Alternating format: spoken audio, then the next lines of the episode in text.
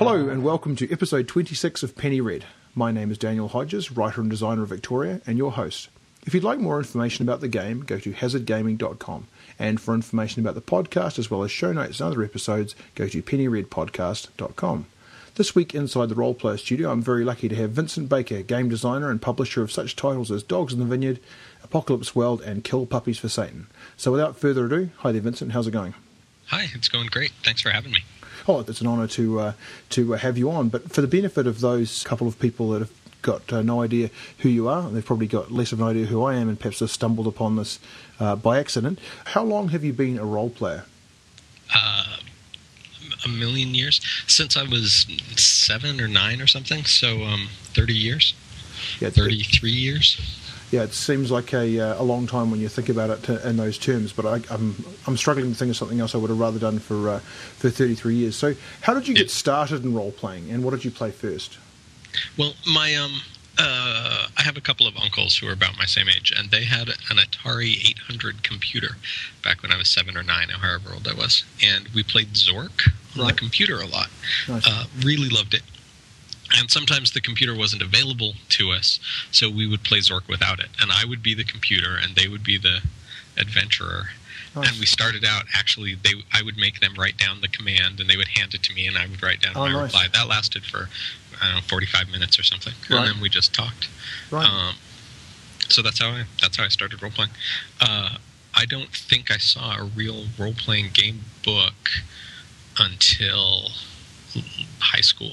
Right. Um, and had your ideas about role playing sort uh, already developed in those uh, by that time? You're like, hey, look, there's somebody else doing it a slightly different way, and, and did that was that sort of a seminal series of events which uh, which sort of led to your the directions you took with your systems and games that you uh, designed. Yeah, yeah. Um, uh, by the time I ever saw a real, I, I, must have seen a character sheet somewhere or something, um, because I had an idea of what character sheets should look like. So I, I, started making character sheets, and I started making, you know, weapon lists and magic spell lists, or I forget, I forget what. Um, but so by the time I ever, I ever encountered a, a real role playing game, um, I had already started well on the process of designing um, role playing games, and. Uh, I don't I don't remember in particular whether there were any striking similarities or striking differences. I guess that means there weren't. Um, but uh, uh, for for a while, I sought after you know official games like real games. Um, uh, I picked up some Dragon magazines in a yard sale one time and memorized those, like three old back issues of Dragon right. magazines. Right. Um, this would have been in the in the mid 80s maybe. Um, but by the time i really played real role-playing games um, the role-playing i was doing without them was every bit as good. Right. um, and so i wasn't i wasn't overwhelmed by how much i had been missing out on yeah, you're kind of like one of those people that uh, the anthropologists look for. You know, those tribes that have been that have grown up in isolation to everybody else, and you could have put a little put you inside a room and, and give you a box of your red box Dungeons and Dragons and see what this this Vincent Baker chap uh, makes of it. Bear in mind that he's sort of grown up in uh, in, in, a world where no role playing exists, and it's only the role playing that he came up with himself. I never played Dungeons and Dragons until Redbox D and D in 2007 or something, 2008. Right. Um, my friend Ben ran a game for us, and oh, it was so fun. That game is it, it was um, what's his name, uh, Moldvay. Yes, D&D? right. Yep, yep, yep. And uh, he's the blue. Was, I think he's the blue. The blue box was he the editor maybe, of the blue box? Maybe, maybe. I don't know. I don't. I don't know. ben, ben, had a PDF on his on his laptop that he was working from. Right. Um, uh, that's that's a tight little game. I was I was impressed. Right, and so being that it was twenty five years or so after your initial forays into um, what did you call it? If you didn't call it role playing, like are you aware of it being called role playing or? Oh, we called it adventuring. All right, nice. Now, by the time I was in junior high or something, I was aware enough of role playing games. I'd never played D and D uh, again until that recently, but um, I played Talislanta and Shadowrun in high school. Right. Um, but but when I was little, we called it adventuring. Right. So Talislanta and then uh, some Shadowrun. Did you, when you said you sought out games to play, did you spend a lot of time trying to collect all of the books as, as Shadowrun people seem to do? No, no. Uh, my friend, uh, my friend Travis, did collect all the books, um, but I didn't at all. Right. I uh, I bought, I owned Talislanta, and I owned first edition Cyberpunk. Those were the first two games I ever bought. right. Uh, Ars Magica, a couple of years later. right. And then and then did you get into the storyteller games at all? Um, barely. I owned Vampire. I bought Vampire in college. Played a few sessions. Um, And- uh, played some Mage. I tried to run some Mage, and that didn't go great, but it went okay. In in college. Right. And how long was it before you got back to designing your own, or at least finding um, that you were more interested in writing games, or at least playing games that you had written than the ones that you could uh, get on the shelves? Uh, well, that's a good question. Um, in college, um, what I mostly did is like I had I had oh some Iron Crown cyberpunk monstrosity source book. Can't remember the name of it, and um, Cyberspace was the name of it. Right. And um, I had Cyberpunk First Edition, and I really mashed them together to run them. Like I liked the cybernetics in um, in cyberspace better. I don't know what. Uh, and then a lot of the a lot of the role playing I did in college and after college, like immediately after college, was pretty free form. We had character sheets, but we'd go sessions without looking at them. Um, Right. We'd we'd sort of uh, Ars Magica. I'm mostly talking about now. Right. Um, played a ton of Ars Magica as a in my 20s. Um, ton of Ars Magica, but Right. so we'd internalized the sort of roll dice and try to get above a seven or whatever whatever it was. Hmm. Um, and so we would do that a few times a session, but but mostly we didn't. Um, mostly we freeformed it, Right. and then uh, I started.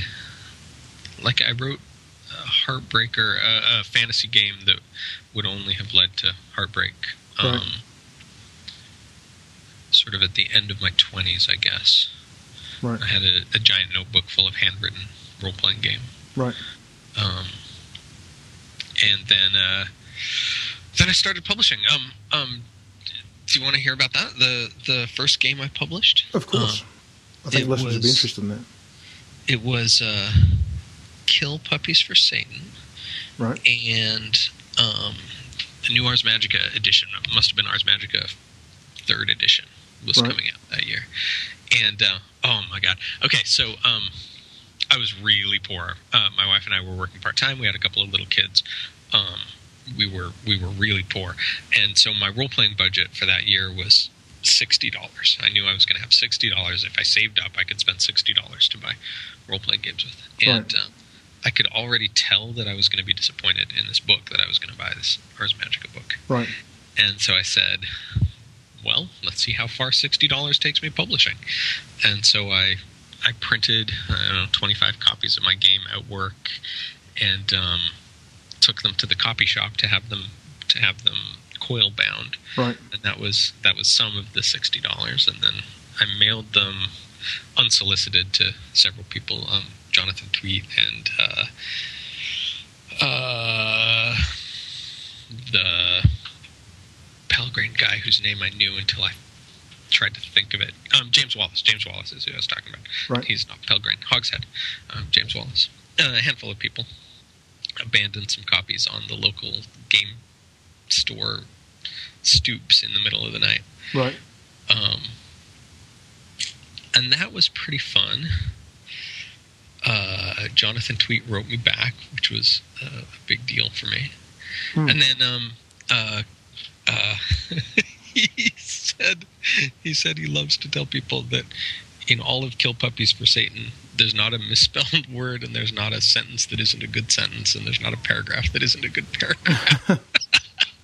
It's it, it's it's good. How did he feel about the game? um, he he pointed out a mechanical flaw with it that is in fact a mechanical flaw, which is that um, killing puppies for Satan is the least fun part of the game, but it sort of is essential, and so Right. that's it doesn't sound like a flaw at that's- all. That's this this tension in play. Right. Um, uh, the game, if I may, the game is hilarious, and he thought it was hilarious too. He Oh, really I, I think you probably wouldn't have too much trouble convincing people that that was accurate. I mean, for nothing, for nothing else, the uh, the hate mail that you've got is, uh, is the hate mail you've got is, is brilliant. I mean, I think that, um, Oh, that was- I'd be lucky to get uh, I'd be lucky to get such. I mean, people feeling strongly about it one way or the other, but what you've done with it, I think, is, is genius. Yeah. Uh, uh, that was great. I remember that first piece of hate mail. For a little while, if you typed puppies into Google, Kill Puppies for Satan was third on the list. Nice. And um, I got so much hate mail. It's great. That was uh, that Sounds was good brilliant. times. Um, but so so right about that same time, you know, um, within a year after that, I landed randomly on the Forge, which was a web forum for independently published role playing games. And Right. there were a bunch of people there at the time who were in kind of the similar situation with me. They had a little thing, they didn't know what to do with it.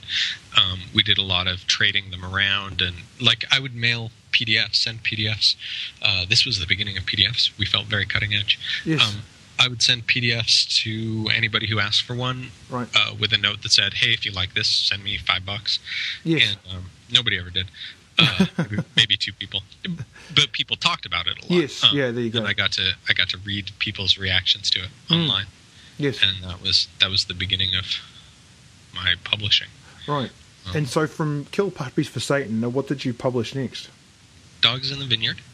Um, uh, so, Kill Puppies for Satan was fun, and I, I never played it. Um, and then my friend Clinton, Clinton Nixon, who wrote um, Shadow of Yesterday and a bunch of other games, Right. um, he played it with his group. He sat down with his group and he played it, and they they killed some puppies for Satan. Oh my god! and uh, he wrote about it, and he wrote some smart things and some very flattering things about Right. it. Got his Nice. whole group talking about it, and I said, "Wait, you mean that was that's a thing?" And it changed my whole changed my whole expectation. Like between between Kill Puppies for Satan and Dogs in the Vineyard, I'd written a bunch of little throwaway games and game sort of snapshots, game uh, uh, rough drafts and sketches Hmm. um, and just put them up online and sent them to whoever wanted them and linked people to them. We we were arguing about role playing theory a lot, and uh, I loved to illustrate my points in our arguments um, Right. by designing games. Um, Right. Well, that's Uh, the best way to uh, to do it, isn't it? You know, you- Yeah, if you yeah, yeah. Yeah. Um, and I and I was perfectly happy with that until until Clinton played my game and wrote about actually playing it, and that that changed everything. I was like, whoa, I have to. Like now, all I want to do is design games that people will play. Yes. and that that you, you know put me on the uh, in in the way of like like from then on I didn't have the same sort of casual throw things around. I still do game sketches and throw them around all the time, but um, it really changed my perspective on what was possible and what I could expect and what I could hope for. Yeah. Yeah. Um, and so I wrote a game called Dogs in the Vineyard, which was really it's really pretty ambitious at that point for me to do that. Um, That's often the way, though, isn't it? Like until you until you know what's. I mean, it, when you start out, you don't know what not what's not possible and what is too ambitious. And when you're finished and you look back, and and I forget exactly who I was talking about it, but before, but you know, like if you, I, I give the example that you know, it's only once you're on top of the mountain and look back that you can really appreciate how far Yeah. it is that you've come. Right. yeah, yeah, yeah, yeah, yeah. And uh, that that game did very well. Um, it set me up to to continue publishing for the next Right. And what about it? Did you, in retrospect, was it uh, ambitious, or did you feel it was ambitious at the time, but you were just deciding you were going to dream big rather than small? Oh no, no, I didn't. I didn't have any idea how. Um, it was very personal. Uh, it's about um, uh, pre-statehood Utah, right? Right. Uh, and my family is Mormon. I grew up Mormon and surrounded by these stories, and it really uh, was. You know, by by designing a game um, and sort of giving myself that, I was able to like I, I tricked myself into into really saying uh, really getting a bunch of stuff off my chest about my childhood and about my my relationship now with this religion. Right. Um, uh, I think that that now I wouldn't I wouldn't dare undertake that. Right. You mean from a personal Very- standpoint, or just Yeah, from yeah. the scope of it? Right. No, from a personal standpoint, um, it changed a lot in my life. It uh, I made peace with religion. I made peace with my family's religion. Right. Uh, made peace with my upbringing. Yeah, if you're comfortable talk, talking about um, just sort of generally the, the, the Mormon view on, on role playing, Jen Dixon from uh, The Walking Eye, who was in episode 17, was talking about um, the proselytizing of the uh, of her preachers and so forth from her uh, Baptist church regarding you know role playing and how dangerous it, it, it was, and Yeah. and she said she had a devotional book that she cut the, the core out of and put a a, a, a player's guide or something on the on the inside of. And uh, and I was likening it to you know like teenage boys have, have Playboys and penthouses hidden Right. under their mattress, and she's got the devotional book with the Dungeons and Dragons guy book in, uh, inside it. And ha- so, what's the Mormon church's? Uh, I mean, obviously Mormons can be different, just like any other religion or denomination of, of religion. But uh, what's the Mormon church's sort of line on on role playing? I don't I don't know if it has one. I had a couple of friends um, in this would have been the first half of high school uh, when I lived in Utah. Um, a couple of friends who weren't allowed to play Dungeons and Dragons. Um, their parents never made the leap beyond Dungeons and Dragons. Like they weren't allowed to play Dungeons and Dragons. They were allowed to play Traveler. Or they were allowed to play Tunnels of Trolls or whatever. Right. Um, dun- like somehow it got in their head that Dungeons and Dragons was bad, but Yes. they never never connected that to other games. Um, Right. My parents, it never bothered them at all. Um, Right. uh, my mom wrote fiction, uh, and she really valued our imaginations, and she she was perfectly comfortable with Right. with what we were doing. Right. So, in a wider sense, then there's not really any particular line that the that the Mormon Church takes. Although some parents obviously Yeah. got the idea that Dungeons and Dragons was bad, and I I wonder if it's a little bit like swearing. Like I think one of the Ten Commandments is you shall not take the Lord's name in vain, but I don't think anywhere it says anything like you shan't you shan't swear. Right? Or does it? I mean, I don't. I'm not. Oh, I, I, I don't think so. I'm not a biblical scholar, but it's one of those things where religious people think that it's a, a bad thing for uh, for people to be, be into, but they're not quite sure why when questioned about it. Yeah, yeah, uh, yeah, something like that. Okay, and then so you wrote the uh, Dogs in the Vineyard, and Yep. uh, you sort of tasted success, and did that spur you on, or did that? Because I know Jay. I mean, I'm I'm going to use your name in the same breath as JD Salinger, and you can decide how you feel about that. But you know, like he, he wrote to the Catcher in the Rye, and then and then found it incredibly difficult to, to go on and do something else. Did you find that it was difficult after the success of Dogs in the Vineyard to, to go ahead and produce something else? Was it intimidating Yes. at all, or did you just have so much stuff? Yeah. No, no, no. I, I, um, uh, that that was a long dry spell after Dogs in the Vineyard. Um, in so that was that was 2005. I finished Dogs in the Vineyard in spring of 2005, and I didn't finish another game until 2008 or 2000, 2008 must have been. Um, and those were little games, uh, little experimental. The In a Wicked Age and Poisoned are the two games I published after Right. after Dogs in the Vineyard. Um, but it was very difficult, and um, I really intentionally um, published a different text, a different kind of text, with both In a Wicked Age and Poisoned than I had with Dogs in the Vineyard. Right. Um, uh, written differently, and especially very, very short.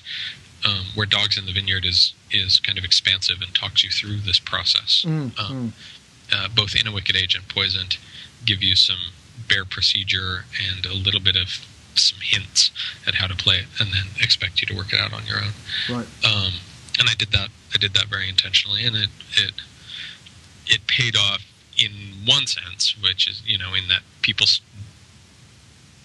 it it it didn't create this expectation that i would always write games that were as as generous and forthcoming as Dogs in the Vineyard. Right. Um, uh, but I, I still get complaints about to learn learn those games from the texts. Um, That's good, though. yeah? I mean, no, people was, are into it. was it. very difficult to publish, to design games, to finish games, and publish games after Dogs in the Vineyard. It took Right. me some years. And to- and to- so did you have you know Apocalypse World sort of tucked away in your mind, and you just didn't you didn't want to commit to writing it because you you felt like it was too big an undertaking in comparison to In a Wicked Age? Not at all. Not at all. I had no clue about Apocalypse World until one morning. Um, uh, uh, in 2008, fall of 2000 and wait, that can't be right. Anyway, whatever. Um, um, I read Gregor Hutton's game 316. Sat there and read it one morning. Right. And I said, "Oh, is this what we're doing now, Gregor?" And I uh, wrote the first character playbook for Apocalypse World that morning. It was the Brainer, and um, um, that game fell out of my head. Um, right. Apocalypse World did, and I had, I had never considered doing a post-apocalyptic game. I didn't care about post-apocalyptic games at all. Um. Had no clue until I until I started writing it. Um, yeah, I mean, it, it, fell out of your head, but it it's certainly fallen in, into um, a lot of other people's heads there because I, I, know that Sean Nittner from um, from episode four and also Hamish Cameron episode twenty five mm-hmm. both talked about um, uh, hacking the the game Apocalypse World to various other settings, and I'm imagining that uh, that you know I mean, if somebody were to take Victoria and use the, the hazard system for resolution for any other type of game or setting, I'd be I'd be flattered that somebody would uh, would do so. How do you feel about that sort of thing? Oh, absolutely flattered. Um, uh, I knew by by the time I published it, I knew that um, it would be extremely appealing uh, as a as a base for other games just just by looking at how it worked and, and what it does. Um, I knew that it would be extremely appealing. I knew that um, uh, people would start immediately uh, adapting it.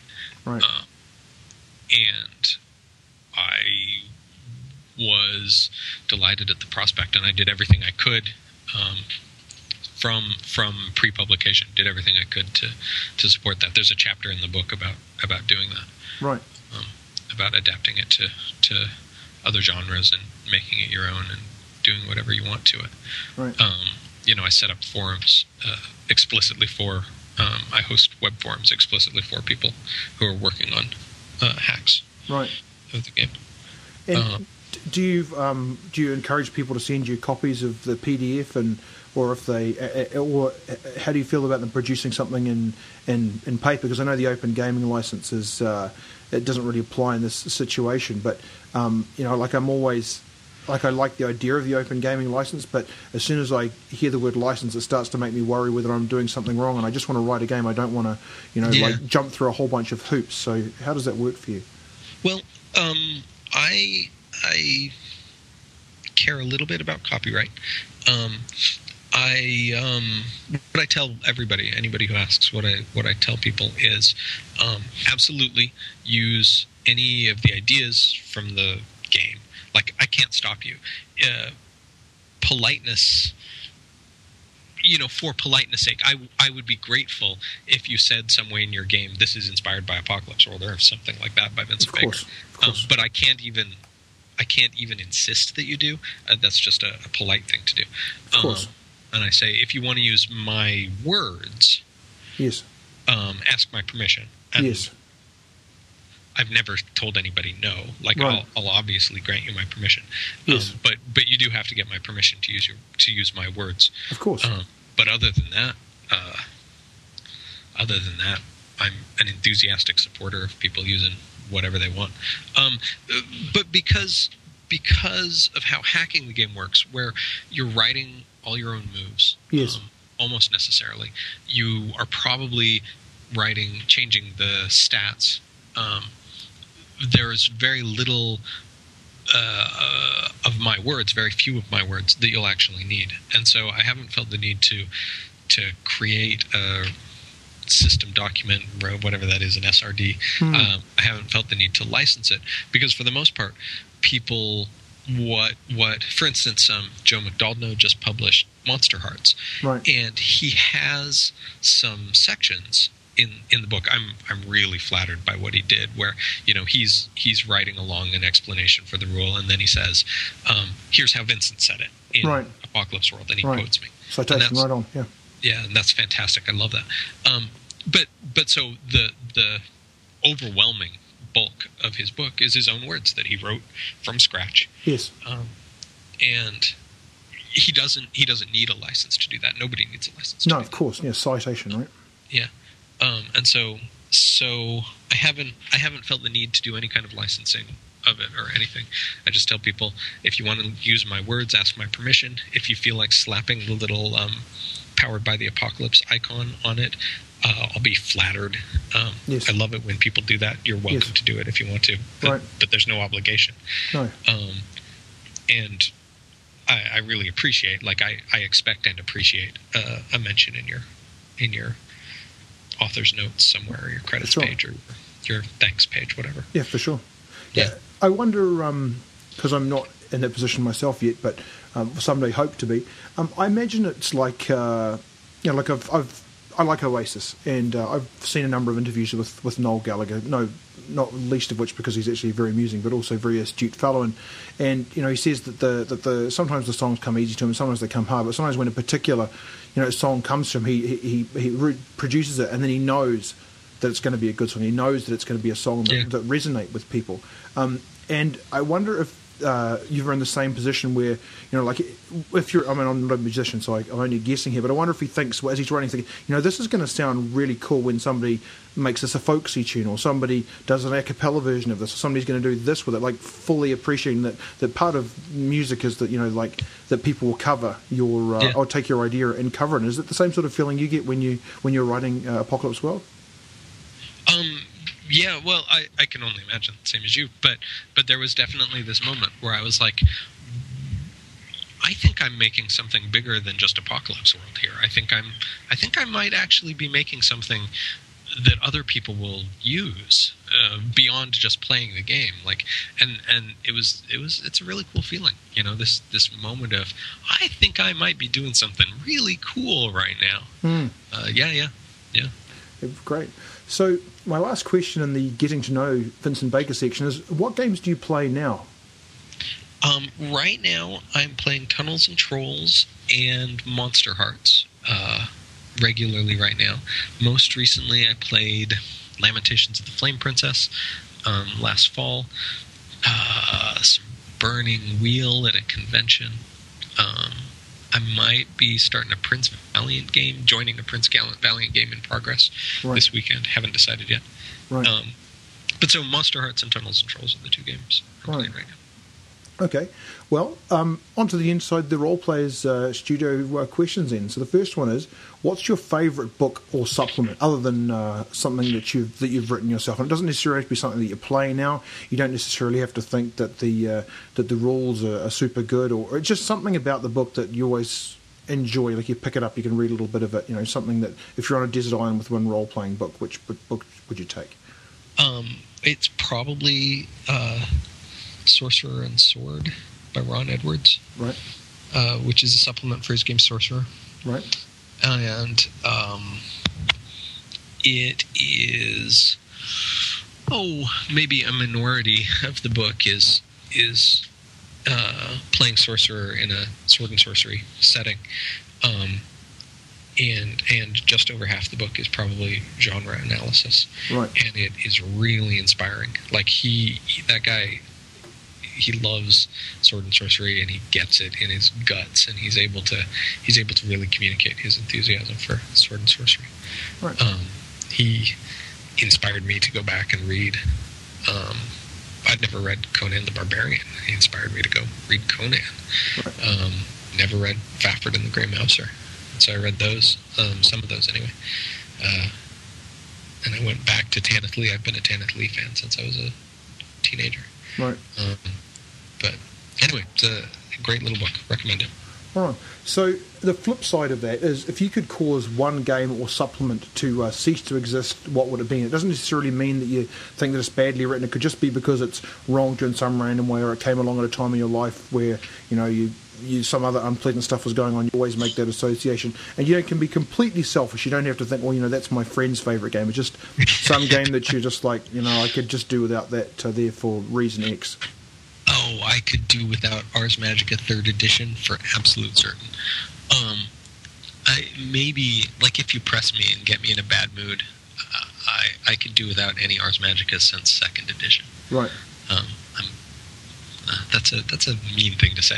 I'm sorry, Ars Magica fans. You're great. I think they'll. I think they'll forgive you on the on the on the um, basis of the other things you've uh, you've produced there. Um, I'm just trying. To, I'm just trying to sugarcoat it for you. I'm just getting you ready for a whole new set of hate mail there, which I'm secretly hoping you'll get, so you can do something amusing with it.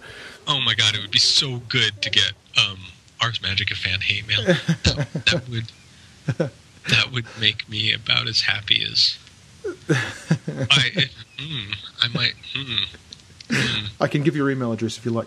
Um, so, so kill puppies for Satan, right? Um, so, so there, there were three things that happened to me that that made me write kill puppies for Satan, and um, one of them was that my wife was working and I'd gotten laid off and we had two little kids and it was a shitty, terrible, terrible day. And my wife came home and said, "How was your day?" And I said, "Well, I wrote a game and I showed her the first 20 pages of Kill Puppies for Satan. Right. She said, "Oh, oh, I'm sorry." But um, and the other thing was was uh, something stupid I read in some other game. But the third thing was from hanging out on uh, Ars Magica mailing lists, the Ars Magica mailing list out of Berkeley at the end of the 90s, and listening to those people talk about role playing games. Oh, so I wrote Kill Puppies for Satan just for them. What particularly about them? Were they just being too pretentious about role playing games, or? Oh no, no, no. Uh, they um, oh, Ars Magica. It's a game about medieval wizards, right? And they're very powerful. Yes. Some somebody did the math on the longevity potions that the magicians take to stay alive for a really long time, and uh, determined that all of the official NPCs as presented in the books were completely out of line with what would really happen if the longevity potions really worked that way. Brilliant. wow, too much time on your hands. What do they do at the university? and, and uh oh, okay, here comes the hate mail. Um, uh, some of those people are now the the line editors and line developers of, of Ars Magica for reals. They were just fans then, but they have the the monkeys have taken over the zoo. it makes you worry a little bit. You know, like if this particular set of opinions is is is valued, then I'm not sure that I'm interested in you know going on with uh, with my association with Ars Magica for that for that same reason. Yep. Yeah. A- And so part of that uh, that hate mail thing, I was interested to see that you wrote a small uh, game called Fuckwit, the role playing game, which which I, I found particularly interesting because I haven't actually heard a lot of North Americans say the word fuckwit. Where I'm from, that's pretty um, that's that's a pretty um, often used word. Is it just that I don't move in the right circles here, or is that something you picked up from a from a friend from overseas? Oh, I have no idea. Um, so I grew up Mormon, and Mormons don't swear at all. Um, Right. But why? but, but why? Um, and, and so, you know, when I left the church, it, swearing became my favorite vice, and um, I don't get it, and I think it's really hilarious how some constructions of swears are are like like they should be correct, but they're not Yes. um, like my my uh, middle kid when he was four or something, he busted out one afternoon with "What the damn," Yeah. and that's kind of how I've always sworn. Yes, Um, yeah. Because because I think it's funny. Yes. Um, uh, but I don't know. I don't know where I picked up fuckwit. Um, It's a great word. I love it. Yeah, yeah. My my children uh, swear from uh, from time to time as well. I mean, I don't have any feelings about it one way or the other. Um, My my eight year old is definitely at an age where he where he could swear, and I heard uh, Kevin Smith, you know, Dogma Moritz, you know, Clerks fame, uh, talking about how you know he's he swears a lot, but his daughter never never really never really picked picked it up, and, and I wouldn't go so far as to say that I swear a lot. My my profession is a teacher, so I I have uh, when I'm at school, I'm always editing what it is that I'm, you know, I'm thinking and and what it is that I'm saying. So I'm quite used to that sort of duality. But Yeah. um, a- at home, you know, like I'm not scared about swearing, or if they're swearing on television, I don't rush to put earmuffs on my, my Right, children, Vince Vaughn style. But um, yeah, he doesn't really seem to uh, he doesn't really seem to, to do it either. But yeah, one of the interesting you should say about when you left the Mormon Church, one of your favourite things to, to do was to swear because it was something you weren't allowed to do before. And there was a, a girl when I was at school who was part of the exclusive Brethren Church. Um, and I have no idea how that is connected, if it is in any way with the Mormon Church. But anyway, Yeah, uh, of one of the things was that um, you know like they weren't allowed to do anything. They uh, there was no television allowed, no external influence, I suppose, for the purposes of you know keeping um, you know people in, in the dark and, and all that type of carry on. But uh, there was a girl who I was at school with who I would not have picked her to be the one, but she left the Brethren left the Brethren Church, and she hadn't been allowed to do things like dancing or anything like that ever, you know, because that was the the Yeah. devil's devil's plaything or whatever it might happen to be. And one of the and two funny things happen at the same time, funny but but sweet at the same time. One, if you've you know like if you've never seen anybody that's got really got no idea what dancing is all about, dancing that's that's pretty funny, but in, in a sad way. In as much as you know, it was Yeah. it was it was sad that she had been denied that her whole life, and she obviously was wanting to dance because that's what people did, but just had no idea what that was all about. I'm a pretty spazzy dancer myself at the best of times, but I'd like to think I had it on her at that time. But um, but, but the but the best thing about it was when she started to swear because she was swearing like you're saying, like your four year old, you know, like you know, those are all swear words, but that's yeah. There's nobody's ever going to teach you how to swear properly, but that is not how you swear properly. so yeah, it was uh, Yep. that was pretty um, it was pretty amusing. But yeah, it's uh, yes, I don't I definitely don't I'm like Stephen Fry in that I don't subscribe to the idea that you know people swear who have got don't have a wider vocabulary. I struggle Yeah. to think of somebody with a better vocabulary than than Stephen Fry, and he's certainly in favour of swearing. So.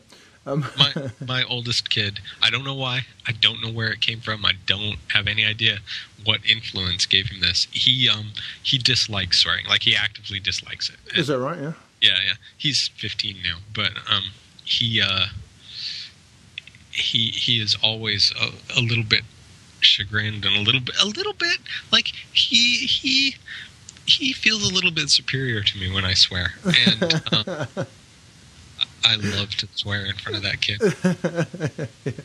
What have you done so far, kid? I'm going to swear. he, he shakes his head and he puts his forehead in his Yeah, hand. that's that's this Dad, idea of um, that's so juvenile, Yeah. Dad. this is idea of that's his idea of rebelling. It's like uh, what's her name? Saffron, is it from Absolutely Fabulous? Uh, yeah, yeah, yeah. Yeah, that's that sort of idea. Hopefully, uh, hopefully he'll be he'll be all right with it eventually. So, uh, are there any games or supplements that you're particularly looking forward to? Yes. Um, I'm really looking forward to. I'm gonna. I'm gonna name three. Um, I'm really looking forward to uh, Monster of the Week, which is an Apocalypse World hack that's coming out soon. Right. Um, uh, Mike Sands is um, publishing that, uh, and I think he just got proofs back from the printer. So I'm very excited Right. for that. He had a an Indiegogo campaign a couple of couple of weeks ago, a couple of months ago. Right. Um, and the Regiment, which is John Harper and Paul Riddle's um, Apocalypse World hack set in World War II. Right. And uh, Paul has been writing up what happens in their game, and it's breathtaking, spectacular. Right. Um, uh, they've been they've been sort of reenacting, playing out um, Market Garden Right. um, and uh, uh, it's it's uh, it's overwhelming. Um, go go to Enigma Machinations dot com is I think his his website. I'll send you the link. Sure. Um, it's it's unreal the, Right. the stuff they're getting out of that game. Right. And the last one is Swords Without Master that my friend Epi is he better be. I'm I'm kind of looking out my window in the direction of his house. Um, he's given himself a countdown. Uh, and in four more days, he's supposed to come out with the preview for it. And Right. I'm very excited about that. Swords Without Master. Did I say that? Yes. Yep. Yep. Yeah. So, uh, if you could only be a player, Oh, I have no idea. I, I'm usually like I, I GM. I don't know, maybe Right. two thirds of the time or something. Um, and I would pro- like if you said, "Okay, Vincent, for the next twenty years, you have to," I would, I think I would miss. GMing more Right. if I was only a player, um, than I than Right. I would miss playing. That's that's rough. I'm sorry you must choose. I of must- course, you must. I You must choose. There's somebody waiting outside right now with a Dungeon Master's screen or a uh, or a packet of Cheetos and uh, the the pizza for the night's game. Then I, then I choose GM, but I'm leaving. So, uh, when you are going to be a GM, what sort of preparation do you do? now that you're now that you're committed for the next twenty years. Um, it depends on the game. Yeah, uh, I, I'm a, a giant believer in um, do what the game tells you to do, and uh, for really for the simple reason that some games demand Right. prep and some games don't. Um, I've come like I'm a I'm a busy dude. I have three kids. I have a full time job. Um, I have uh, you know a garden that's running wild. I have violin recitals I go to sometimes. Like like I'm completely I have, I have very little free time, and so um, uh, as as many family dudes my age Mm. have very little free time, and so I don't I don't I'm not attracted to games Right. that require a lot of prep. Um, I'm not uh, not attracted to games that um, are really demanding in terms of playtime or anything like that. Like I, I play. Uh, we we for 15 years now we've been playing Right. games after the kids go to bed, and so we only yeah. have a couple of hours. Um, right. at a at a stretch. And so so um so for the most part when I'm the GM and it's my turn to run a game, we're playing a game that doesn't require much prep. Um, if it requires any prep, it's the kind that I can do while I'm driving home from Right. work, you know, just in my head, um, thinking about how the characters are gonna, how the how how the characters I'm responsible for, how the NPCs are reacting to whatever the player characters did during the last session Yes. and what they're gonna do Right. at the beginning of the next session yes. um, you know that Sure. kind of prep, um, which is which is sort of the kind of thing I think about all the time. Anyway, um, And going a little back to what we were talking about before with musicians and, and songs and so on and so when you're not sort of developing them or playtesting them or, or trying to work out an idea, do you do you tend to run other games or do you because obviously the least preparation is going to be for a game that you yourself have written or do you once you've written it and, and sent it out there you just wait to uh, hear people's impressions of it or do you continue to play it? well, uh, there's there's a little bit more to it even than that, which is that by the time I've published a game, um, I've been playtesting it. Like I've been I've been Yes. actively playing it for in the case Right. of Apocalypse World for two years. Um, uh, and um, so so I'm publishing that game, having been playing, I guess, a year and a half, having been playing it actively almost every week for a year Right. and a half. Um, and so then I go to conventions and I run it at conventions, and everybody I meet wants to play Yes. Apocalypse World with me. And like by um, last uh, November, I was in Lucca in Italy at a convention, and I was in, then two weeks later, I was in New York City uh, at a convention with my friend Right. Luke, Luke Crane, and um, I figured out that I'd run on average two sessions of Apocalypse World every three days Yes. for the last three weeks, like a some ridiculous number, 14, Right, 14 right. sessions, eleven sessions is I think what I'd run, and and like I was done. That was that was it. Um, and so, uh, like I barely role played at all for the next six months. I certainly have not picked ro- Right. um, Apocalypse World Right. back up for the last six months. That's understandable. I mean, I think that even if you hadn't written it, but it's, you know, it's. I mean, it's all part of the. That's all part of the thing, Yeah, right? Like yeah. I know that with uh, with Victoria, you know, writing it, you know, like I I, I got it done, and and I'm like, oh, okay, it's done, and then I realised that now, you know, a, nine months coming on a year later, I'm, you know, like I'm still, you know, promoting it and running it and, and doing all these various other things. And now, although having it in PDF and you know print on demand and, and stuff like that gives you a lot more freedom, you've got less production costs and you don't have to worry about you know making up um, the the money that you've outlaid to, to start with in, in various you know various ways.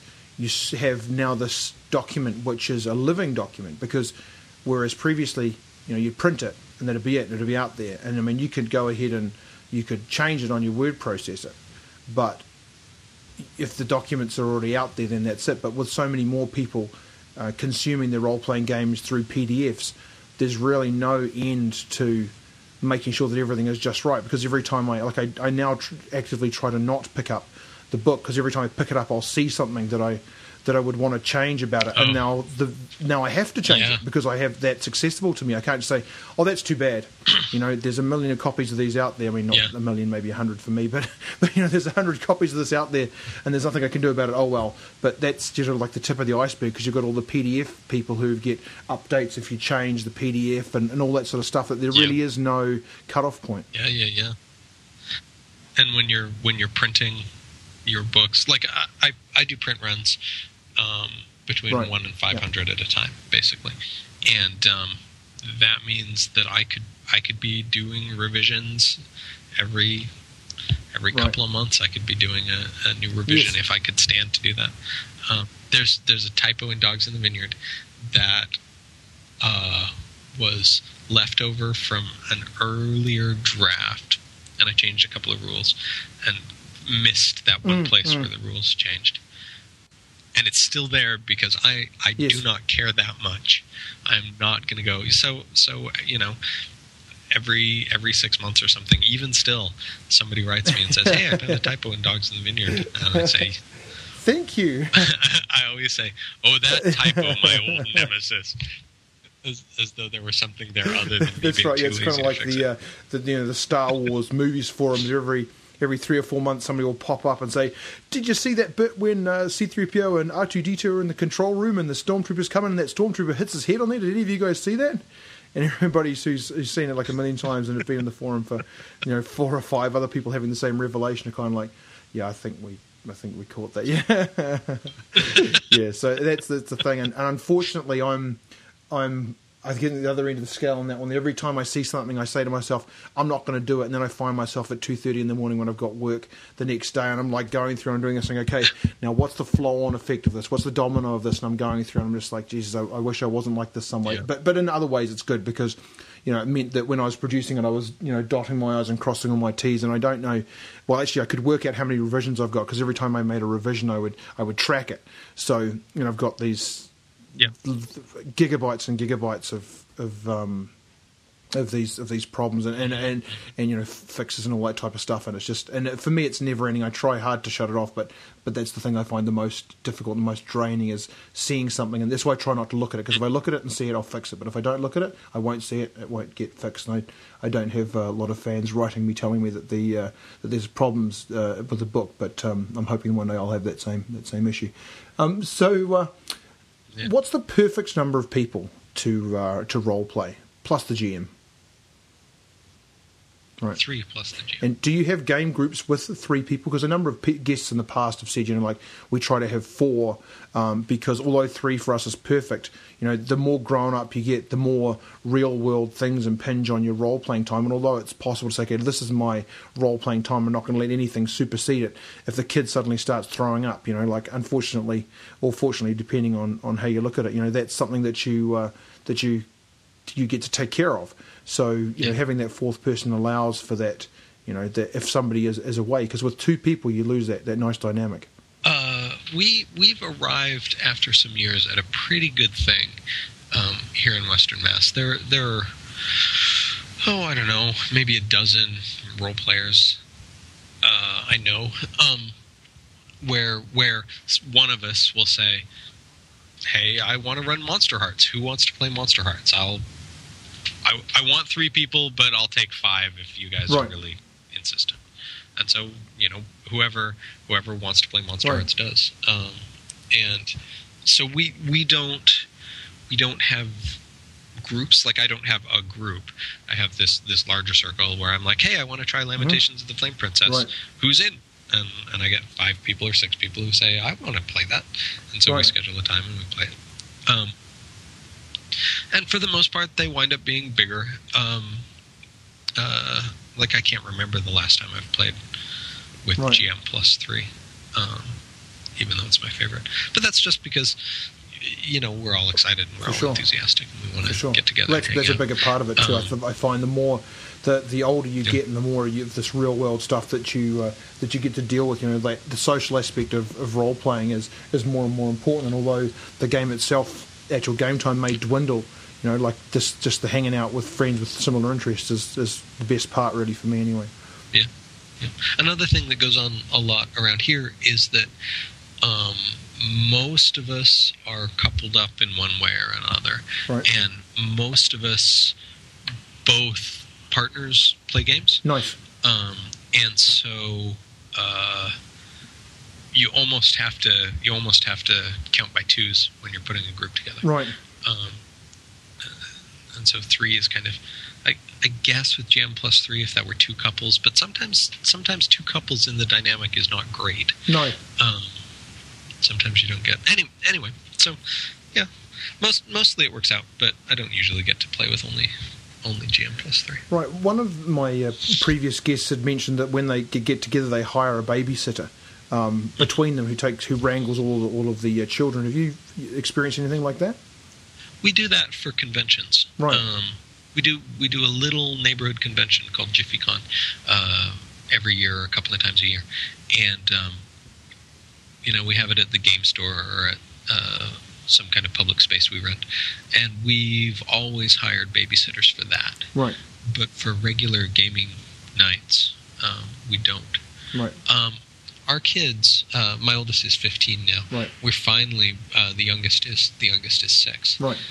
and I think for a little while, for a couple of years, my wife and I could have been saying, "Okay, kids, we're going." Uh, Yes. I, I like to say, "Burn the house a minimum of down, a minimum yeah. down." Just a little scorching around the edges if you can manage it. Uh, but now, now we've we've sort of figured out that we can do that. We're Right. like, "Hey, kids, we're going to go to Emily and Eppie's. We're going to play games. right. Nice. Burn the house a minimum of down." So, so um, it sounds like you've kind of answered this question a little bit, but just for people that maybe missed the making the connection how often do you role play and for how long? Um, well, I'm I like I say I, I've barely played games since last November. I'm just starting to pick it up. Um, we're lucky, even even when we're going fast and furious. Oh, I'm I'm telling lies.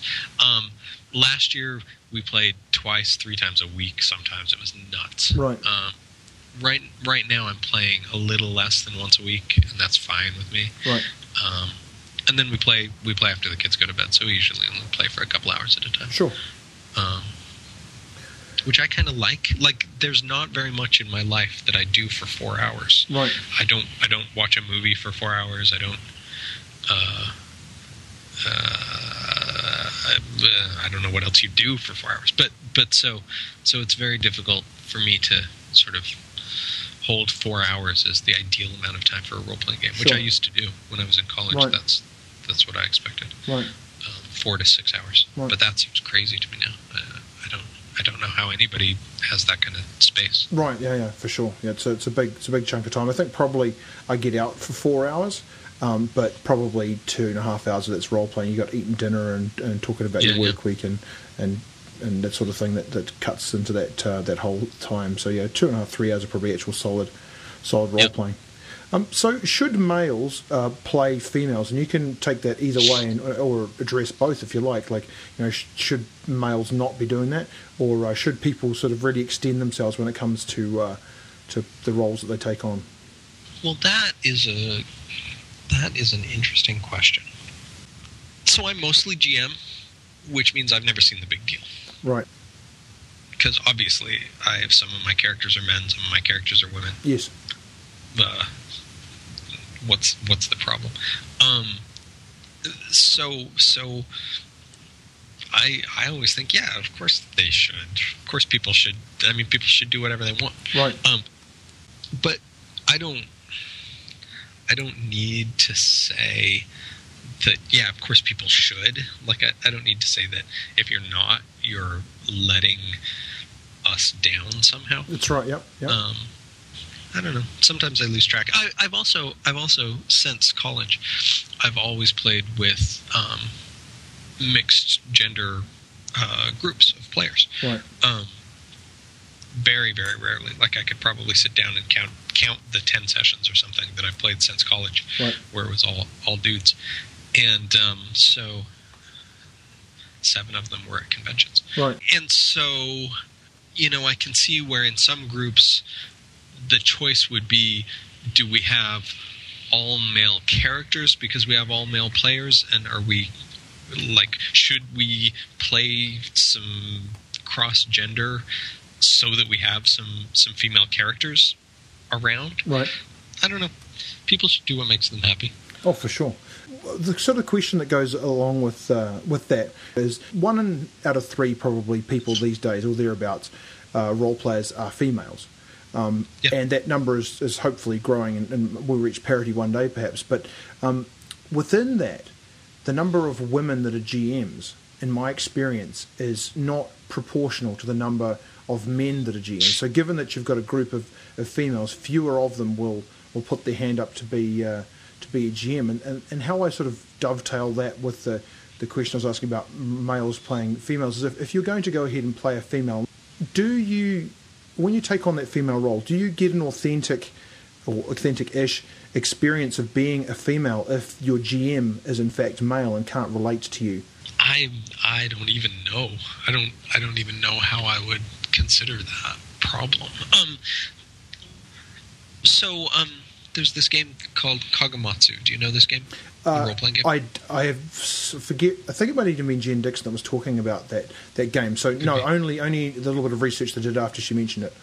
Yeah. So um uh that game um is about a wandering samurai who comes to town and the village needs this samurai to stick around and protect them from the bandits or whatever. Right. Right. Um and the rules are that a woman must play Kagematsu, the the samurai, Right. who's a man. Yes. The, the character's male. The player has to be female Right. and um, everybody else plays women in the village who are trying to um, seduce or convince Kagematsu to stay and protect them. Right. Um, and I've never played it, and that's very interesting.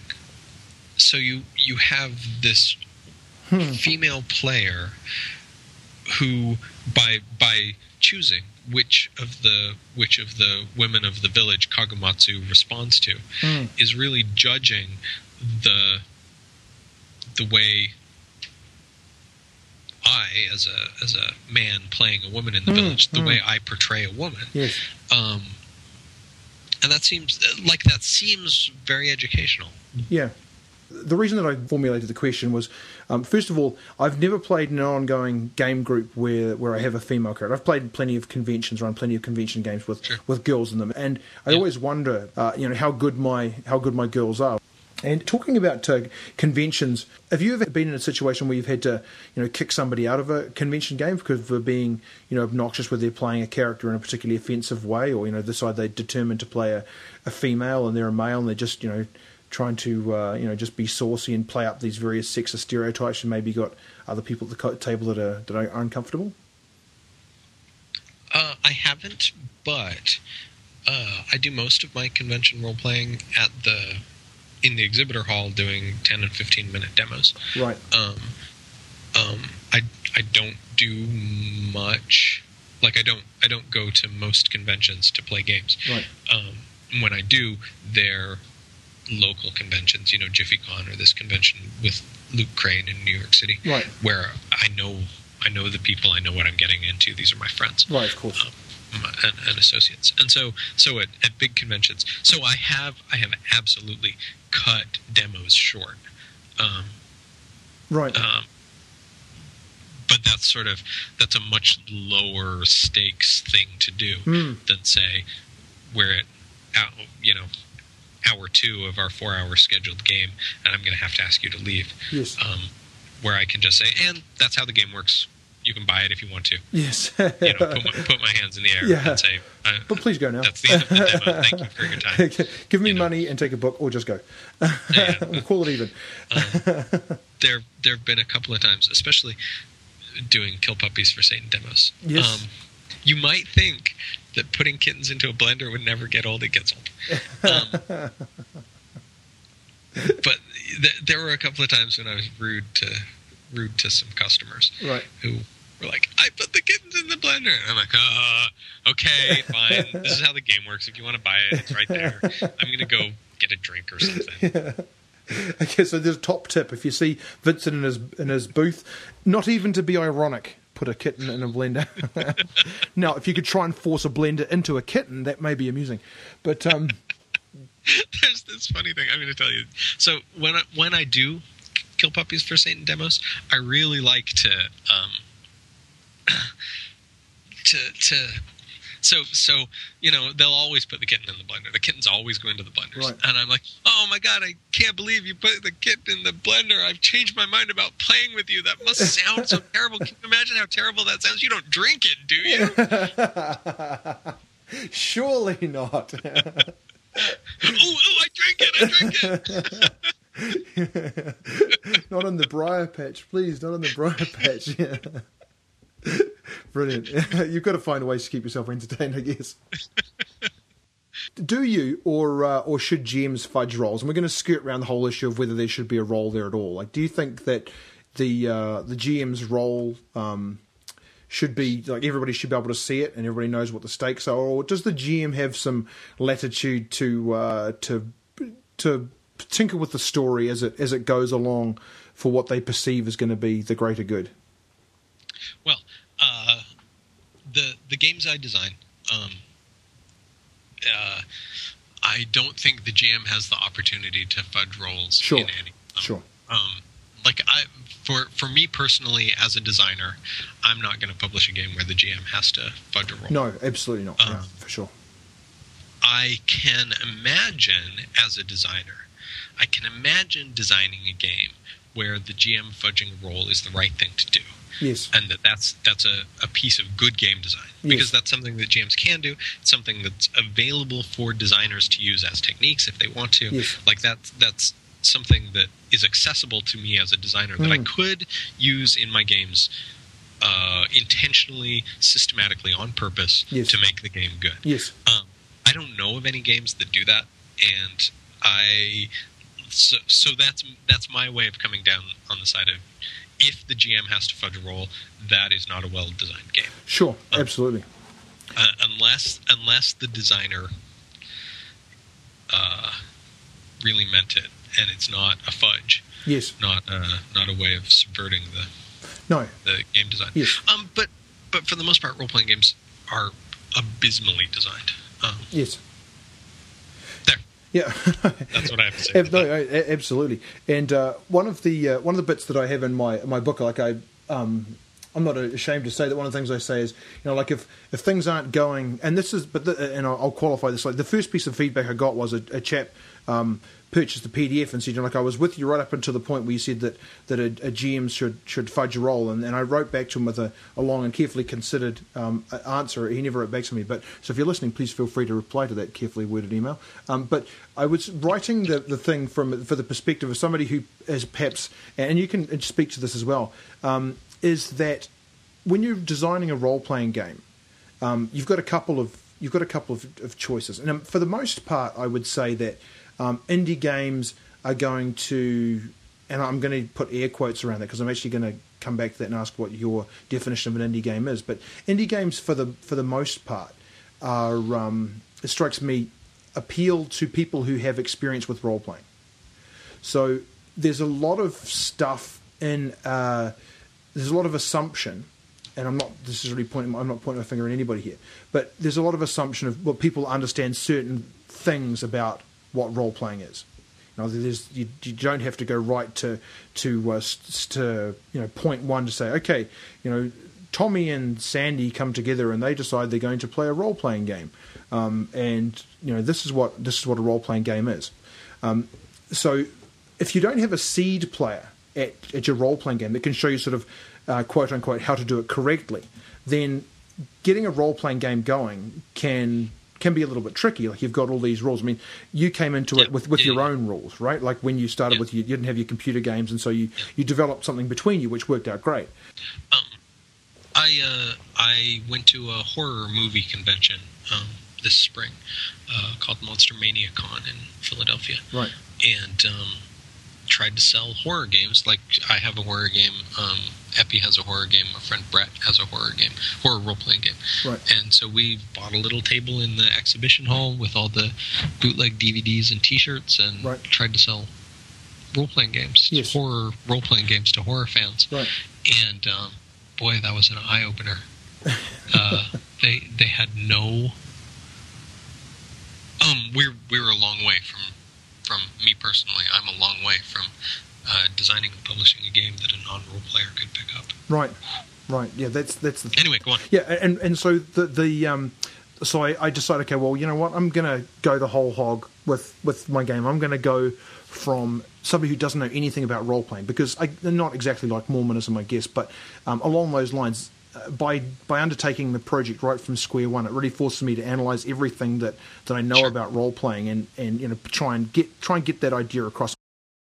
So people come from a coming from a board gaming background, and you've got no but you've got no seed player. You know, it's first of all this idea of you know nobody wins. Like I'm rolling dice, but there's actually nobody who's going to win the game. I can't actually finish it. It's a game that goes Yeah. on forever. Why am I going to play it? So, so what I one of the pieces of advice I give is you know like if you're starting out as a GM and uh, you've got this this cool story um, lined up and and and th- something comes up that you're not able to deal with, or something random happens. You've got your you've got your characters. They've made their their their, their so you got your players. You've made the characters. They're super pumped to play the game. They walk into a cave, and then a giant rat bites their head off, and then the character is dead.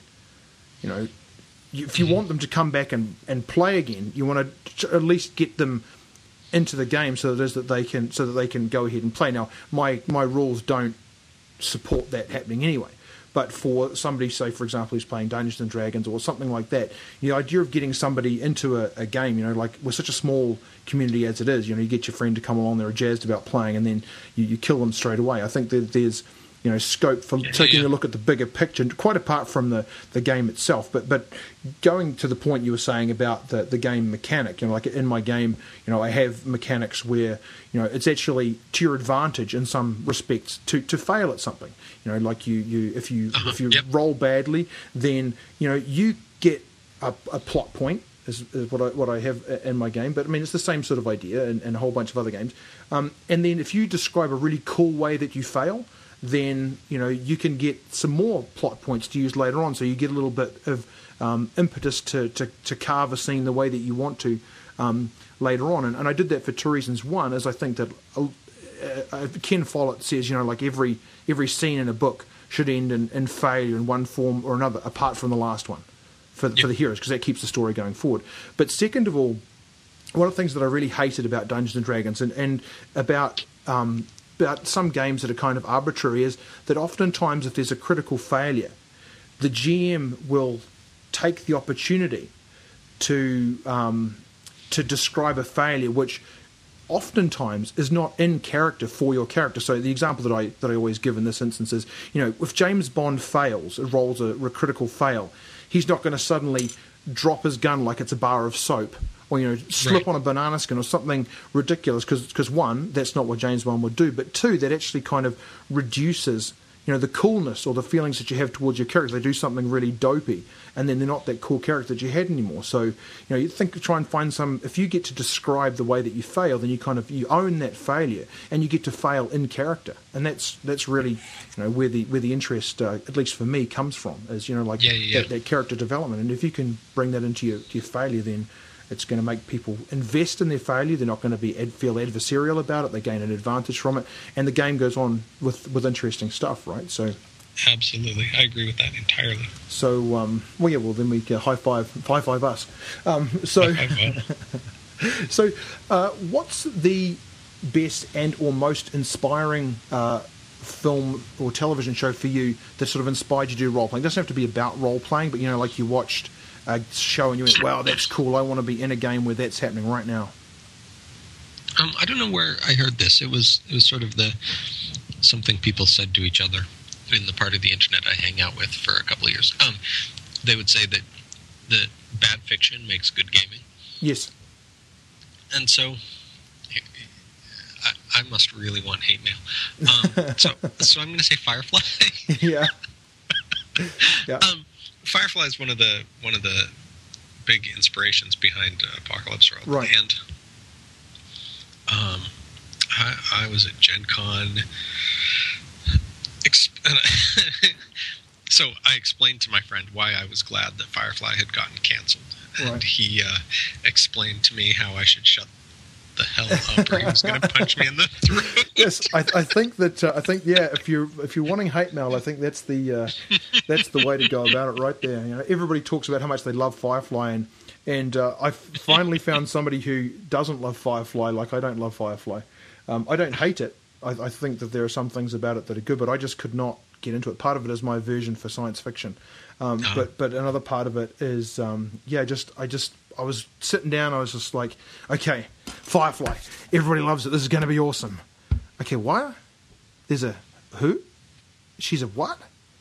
I tr- and then I just I just couldn't I just could not I just could not get into it. Like I love Nathan Fillion. Like I love I mean I love that all of his characters are, are tongue in cheek. That's something that I mean he doesn't take his his quote unquote craft too seriously. And that's something that I did that I did like about it. But overall I couldn't I just couldn't get a, a handle on it. But um but go ahead.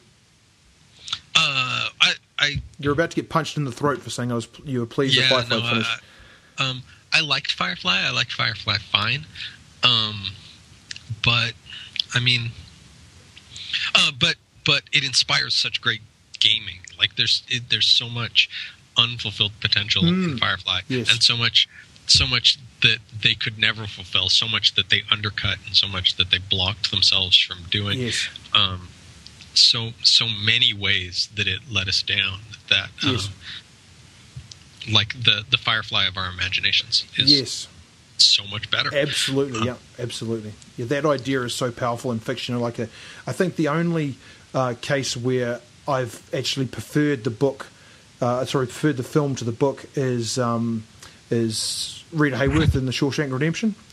Um, That because the way the book ends doesn't quite get there for me, but that final scene in the movie where he's walking along the beach and they fight and they actually see each other Yeah, but nothing happens after. that. You know, like that for me is the perfect ending to a movie mm-hmm. because no matter what those guys said to each other, there's nothing that they could have said that was as good as what they said in my mind, even though I don't have the words there. Right. and that, yeah. that idea, you know, like the unfulfilled potential of Firefly, I think is, you know, like like you say, the Firefly game that, or the Firefly movie, or the Firefly show, whatever it is that they didn't make. That's the best one of all, right? The one that Yep. occurs in your head. yeah, yeah. Uh, when I was a kid, I was a giant fan of Ladyhawke. That Right. filled my imagination with a dude with a big sword. Right. Oh, um, uh, Jack Vance. Have you read Jack Vance? Have you read The Dying Earth or uh, Lyonesse? Uh, that does sound. Um, it does sound familiar. It must have been years ago. For I, I chewed through an awful lot of, an awful lot of fiction in my in my teen years. Um, Uh. but I don't know for sure if I read those. He, uh, that guy. Um, um, uh, like he's he's so inspired role playing that he inspired role playing. Um, Yes. like when you read when you read The Dying Earth, you can see exactly what those Dungeons and Dragons guys were getting at. Right. Um, oh my god, such good stuff. Anyway, um, I think Firefly's my big first choice. Right. So, who's your favorite villain and why? Uh, my favorite villain in the world. Yes. Um, It's the why part that I really care about the most. is Judge Holden in Blood Meridian. Is that the guy's name? I should make sure that's the guy's name. Okay. Well, let's let's say, let's say that it's, it's the why that that I care about the most. Uh, because he is terrifying. He's the most terrifying figure I've ever read in fiction. Oh. Um, he's uh, he's uh, so uh, Blood Meridian's a western. Right. Um, particularly, it's uh, extremely bloody western by Cormac McCarthy about this band of scalp hunters um, who uh, rape and murder their way across Texas and Mexico uh, in 1840 or whatever year that was. Uh, Right. I think it's before the Civil War. Boy, I don't remember. Anyway, whatever, whatever. Um, particularly bloody piece of history and and particularly bloody characters in this bloody piece of history. Right. And um, Judge Holden is this terrifying figure at the center of them, um, who, like, there are these great passages where he, um, he, uh, he hates everything that he has not seen because if he hasn't seen it, it exists without his permission. and there are these scenes where he, you know, they're looking at looking at um, the the wall paintings in um, in the West, the the ancient ancient hieroglyphs on the on the on the canyon walls Right. And he'll he'll take out his notebook and he'll copy one um, very painstakingly. You know, he'll he'll look at them all and then he'll you know he'll see one that that really matters and he'll copy it into his notebook and then scratch it off of the wall, off of the rocks, um, so that so that from now on only he owns it. Right. And yeah, and you know he's a murderer and a and a uh, rapist and a terrible force of violence. Um, but he's a, a mesmerizing, terrifying figure. Right. Fantastic piece of piece of writing. Yeah. And so, what is so? He he reveals that the universe doesn't make sense. He reveals that the universe um, is not the universe we want. Right. Um, and uh, that that no matter what we do, we are not. Um, we're not gods. We're Right. not, and we're not special to God. No. We're not. We're not. Um, you know, He may be God. The he he may be the god of the earth, whether that's Satan or the demiurge or any, anyway. Right. Anyway, um, he uh, he uh, uh, he hooks into into my religious upbringing in a deep way that I don't have rational access to, and he Right. um, um, uh, he he's he's deeply unsettling. Like he he he he uh, doesn't allow me to be comfortable in the universe. Right.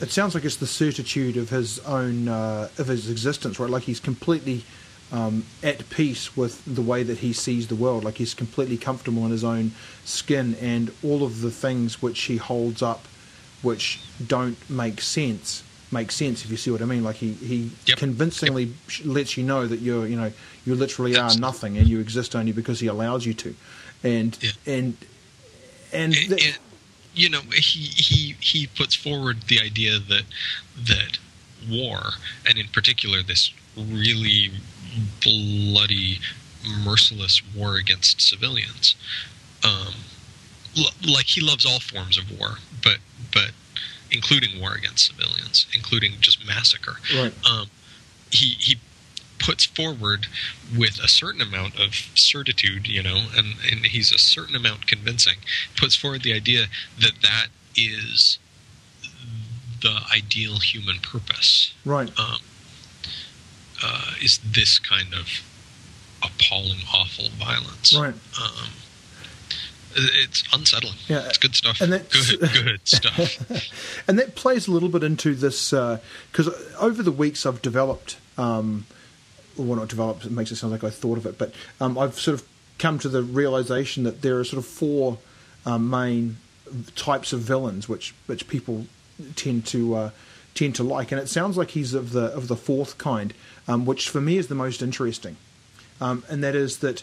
Um, we only know that Lex Luthor is the bad guy because the story is told through Superman's eyes, because there is no ultimate truth, right? There is no absolutely 100% certain um, way that everything is correct. So the only way that we know that it's wrong is because Superman is the hero for our uh, for our story, and it sounds like the same with with your chap. You know, there's really this only because of the morals which you've had instilled within you are you able to get any kind of perspective on why maybe he's not correct. But it sounds like, and I've not read the books, but um, but he is so certain or so convinced and, or so convincing with his own yeah. set of morals and, and guidelines that you can't actually find any way to empirically say that he's wrong. Yeah, yeah, yeah, and and the the character we identify with in this novel, um, you know, who who has drawn us into this world, yes. uh, even less can can you know feels that he's wrong and reacts to him, right. but can't claim any kind of competing certainty. Right. Um, can't can't stand against him effectively. Right. Uh, yeah, it, it, just while I think of it, um, episode twenty is with uh, Jennifer Steen from the from the Jennisodes, and, and her favourite villain was um, was Maleficent, um, uh-huh. and quite by chance I was putting the show notes together for that, and being released in 2014 is an animated feature where the story is told from Maleficent's standpoint. So I'm really fascinated to see huh. how that's going to play out in a in a yeah, Disney yeah, yeah. context to see where, where, they'll actually go, where they'll actually go with that. So so it's an interesting, interesting. confluence of, uh, of ideas there. Um, so do uh, if you could be a character in a role playing game, what would it be? It doesn't mean you can pick up your favourite book and you know roll up a character and be one. Like it's just all of a sudden, you know, Vincent Baker, you found yourself in armour or found yourself in some sort of power shield or, or something like that. You actually found yourself in a role playing game and it was real. What what game would it be and what character and setting? um, uh, I like games where the player characters are in a tough spot. They have things that they hope to accomplish, and there's no way to know for sure whether they will, and they won't be happy unless they go into danger and accomplish these things. And that sounds like a miserable way to try to live. Like I don't want to be those dudes. sure. So I'm getting so to wish see. what I want here. Yeah. so I would like to be in a game where everybody is happy. Um, I understand it's a My Little Pony role playing game. Oh yeah. Uh, I'll bet there's too much conflict in that. too much too much drama for it to be actually. I've watched that cartoon. Those. Uh, I, I, don't know. Maybe those ponies don't even fight. I can't. Remember. anyway, my friend Emily made a game called um, Happy Bunny, Fluffy Bunny, right. the role playing game. Right. Um, I would like to be a character in Fluffy Bunny, the role playing game. Right. Happy Bunny, the role playing game. Because then I would be a happy bunny. happy bunny is happy. Yes, I there, you're, uh, you have one stat, which is happiness in in Happy Bunny. Right. Um, and um, you have three things you can do. You can groom yourself, you can eat, or you can run and play. And These are rabbits, you, right? There's not a fourth thing you can do. Oh, I I can't remember. Maybe she uh, she draws the curtain over that one. um, but let's say there's a fourth. Anyway, um, uh, uh, and whenever you do one of those things, your happiness goes to ten. Nice. so that's that's the character. So, do you have any dice superstitions? nope. Yeah, not a one. Yeah, that's interesting. I wonder if it's a game designer thing. I think maybe once you get on the other side of the on the other side of the you know the design equation, you know whether that makes that that go away, or whether it's designers in general that don't have dice superstitions. Because huh. the other the yeah Lenny Balsera had none. Sure. You've got none. I have none. Uh, I don't think Sean had any. Yeah, so maybe it's designers that uh, yeah people that design games that eschew the, the dice superstition, or maybe it's a, it's a case the other way around where where people that don't have dice superstitions are more likely to be game designers. Interesting. So, what is your role playing elevator pitch, including your uh, your go to example of play? Uh, I, don't know. You mean for a particular game or just for no no like so so you're uh, you're standing there and, and, somebody says to you, "Hi Vincent, what are you up to tonight?" And you say, "I'm going role playing tonight." And they say, "Role playing? What's that?" And you say, um, boy, I'm really bad at that one. Really, really bad at that one. My friend Ben Ben Lehman, um, for a long time, he didn't say, you know, it's like D and D. Um, no, that's right. but, yeah. But then he tried saying, you know, it's like D and D, and he got universally positive responses. Right. And when people said, "Oh, you mean like D and D?" and he said, "Yeah," people would say, "Oh, yeah, I used to really enjoy playing D and D," Right, or they would say, "I've always wanted to play D and D." Um, so maybe all of that nerd shame that I learned in high school, maybe that's obsolete. Maybe I should just say, you know, like D and D, and they'll say, "Oh." Okay, yeah, yeah. I used to play D and D, or I always wanted to play D and D. My cousin wouldn't let me play D and D with them because I was the little kid. Yep, that's right. Yeah, yep. Yeah. Well, that's So- interesting. You should bring that up because it leads me nicely to this this next uh, piece that I wanted to to ask um, about, which is the. Uh, I'm not sure if you read the. I, the article in the Wall Street Journal written by a chap by the name of Gertzlinger about um, the HBO show Game of Thrones. I have not read it. Okay, well, one of the things that he says, like he's, he's basically dismissive of the series because he thinks that there are too many characters in it and they need one main character to focus on. But one of the things that he says, which I found very interesting um, and kind of plays a little bit into what you were just saying there about using you know, Dungeons and Dragons as an example. I also try to shy away from Dungeons and Dragons as an example because of that same thing. You know, like I'm thinking people are going to be thinking about, you know, um, bothered about you know Patricia Pulling's bad and, Right, and all sure. that type of stuff. So I, I've in the past I've, I've sort of angled away from that. But um, in the article, he he says that um, the show is probably only going to be popular with, and he, and he quotes Dungeons and Dragons types, and that and and sort of that threw up two things for me. First thing is. Uh, considering the tone of the article and the fact that he felt that the show wasn't very good, he's also making a judgment call about what Dungeons and Dragons types uh, like, um, and it wasn't wasn't positive. But the second thing about that was that by using the phrase Dungeons and Dragons type, his readership he must feel know what a Dungeons and Dragons type is. And when those two were used together, that's assuming that he knows his, his, his craft or his journalism. So when those two were used together, that sort of gave me pause. Like maybe maybe there is still that, that shame out there. Maybe you know like that's not a, a good angle to go with. Uh, I don't know. I don't know. Ben Ben says that if if you're talking to somebody who's under thirty, Yes, um, saying like Dungeons and Dragons is only positive. right.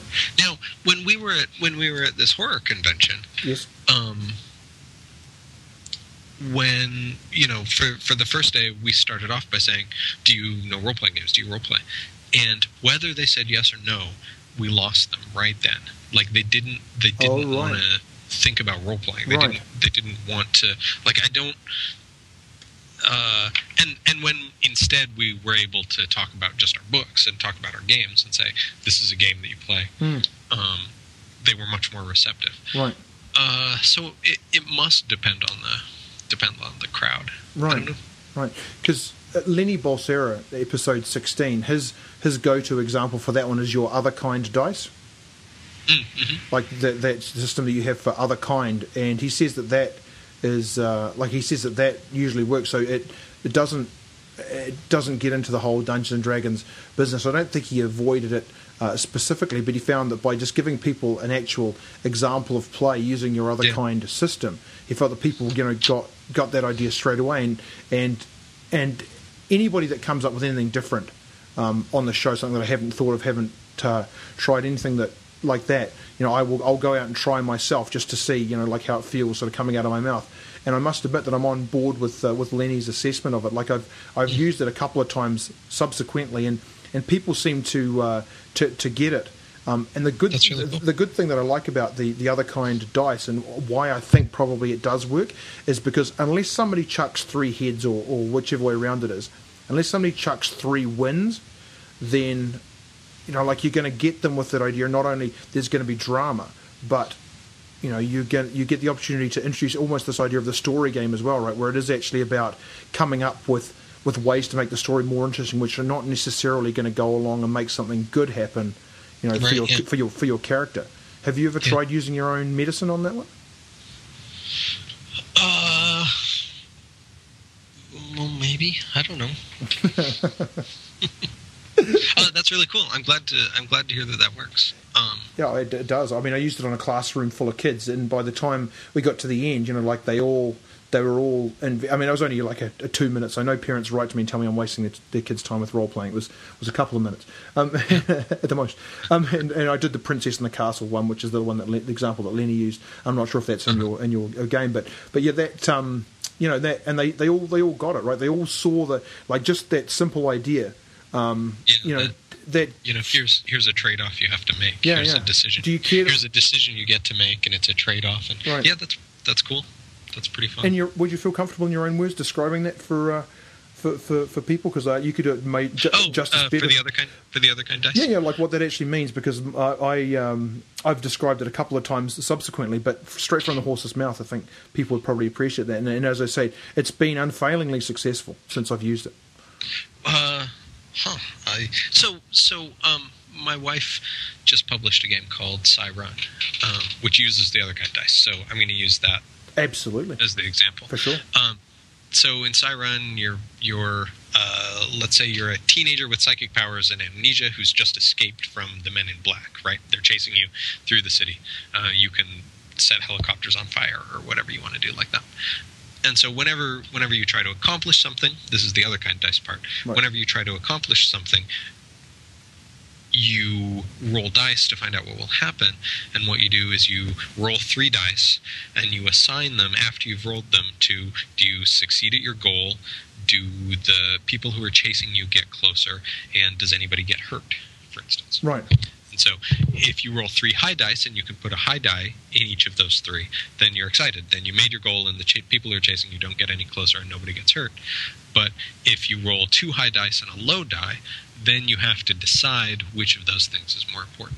And so maybe you put the low die in the chasers so you accomplish your goal and nobody gets hurt, but now the people who are chasing you come around the corner with their black SUVs and uh, they're on top of you.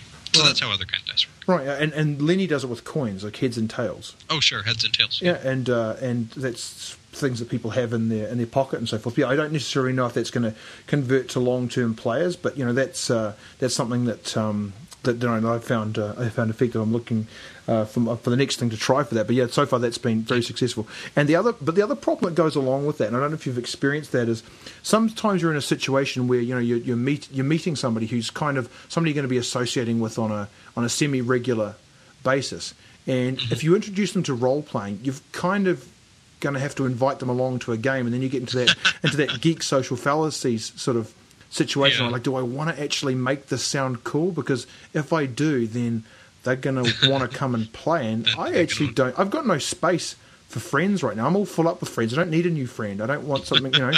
I mean, some. I mean, that's probably just me. My wife tells me I'm. Uh, I. I. Prefer, I mean, I, I, definitely prefer my own my own company for the, for the most yeah. part. But but yeah. So I'm like, I don't really know if I want any more friends right now, and I don't want to invite you along. So I feel that way too. Like I have trouble committing to games, even with people I love and really want to play with.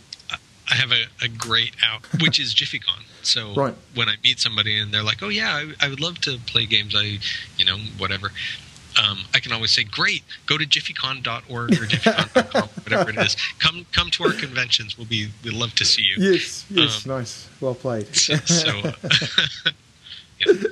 right on. Okay, well, this is for all the marbles, uh, Vincent. Um, so totaling 100, uh, system plus GM plus players. What's the relative importance of uh, of each one? For reals.